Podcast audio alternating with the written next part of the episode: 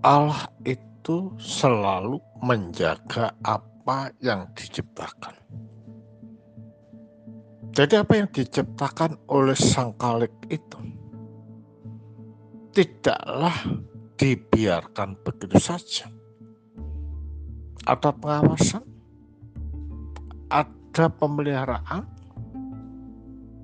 dan dijaga dengan baik. Karena itulah kalau ada orang mengatakan bahwa setelah sang kalik itu menciptakan dibiarkan begitu saja itu adalah pandangan yang keliru. Seperti yang dikatakan oleh falsafah Yunani. Tidak seperti itu. Tetapi selalu diperhatikan dijaga lah dasar inilah yang memperkuat apa yang dikatakan oleh seorang yang betul-betul salah dalam hidupnya yaitu Basilius mengatakan demikian. Janganlah engkau berkata ini hanya kebetulan saja.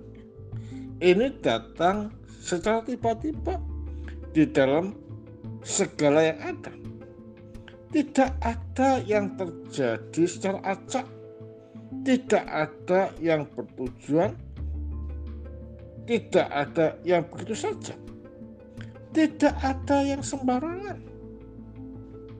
Berapa banyak rambut di kepalamu?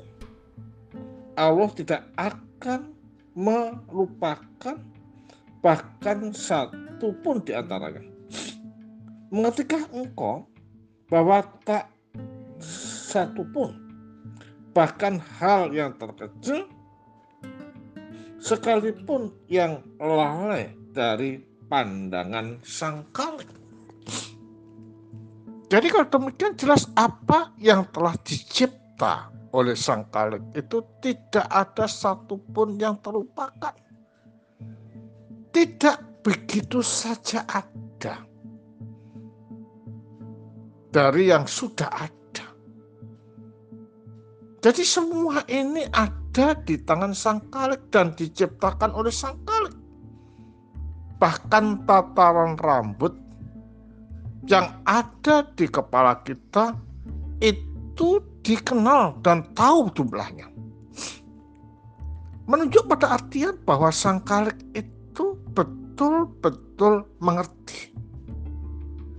Dan tujuannya apa menciptakan segala sesuatu yang ada di jagat ini. Suatu misal menciptakan jagat. Itu didahulukan baru manusia dicipta yang paling akhir. Mengapa demikian?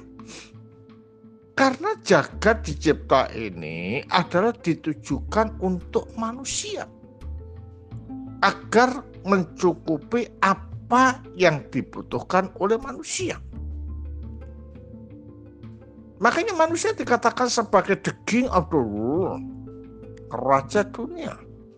Dan juga dikatakan sebagai inti dari dunia, the core of the world, inti dari dunia. Menunjuk pada artian bahwa manusia ini adalah makhluk yang tertinggi, makhluk yang termulia, makhluk yang teragung di antara ciptaan-ciptaan yang lain. Karena itulah manusia dikatakan sebagai biji mata Allah. Artinya bahwa makhluk yang terdekat bahkan mampu untuk merefleksikan karakteristik Allah di dalam kehidupan manusia. Suatu misal mengasihi, suatu misal memperhatikan yang lain, suatu misal ketaatan, suatu misal mau memahami apa yang dirasakan oleh orang lain. Nah ini adalah sebagai refleksi pantul dari keberadaan sang kalik itu sendiri. Apa yang sudah ada, apa yang sudah diciptakan itu dipelihara, dijaga, dirawat dengan baik. Lah, karena kita tahu seperti itu sifat daripada sang Maka hal yang perlu kita lakukan di dalam hidup ini hanya satu. Taat, setia, dan menyatu dengan sang kalik. Agar supaya kehidupan kita ini berguna di dalam hidup ini.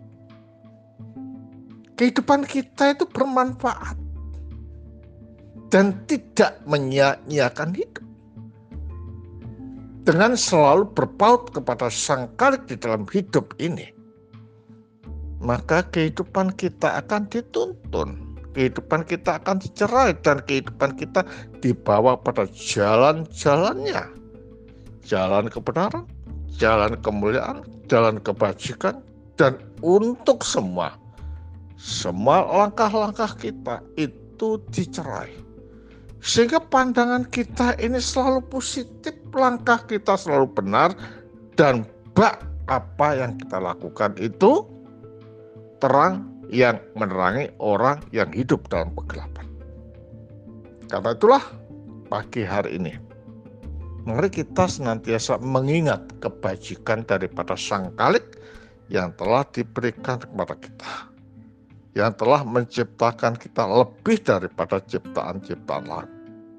Ucapan syukur dan terima kasih harus kita tujukan kepada Sang Kalik di dalam kehidupan kita atau semua lini-lini dalam kehidupan kita. Sehingga kehidupan kita boleh berkenan dan dilayakkan oleh Sang Kalik. Selamat pagi saudara-saudara semua, selamat beraktivitas, kiranya Sang Kalik selalu bersama-sama dengan kita. Nun.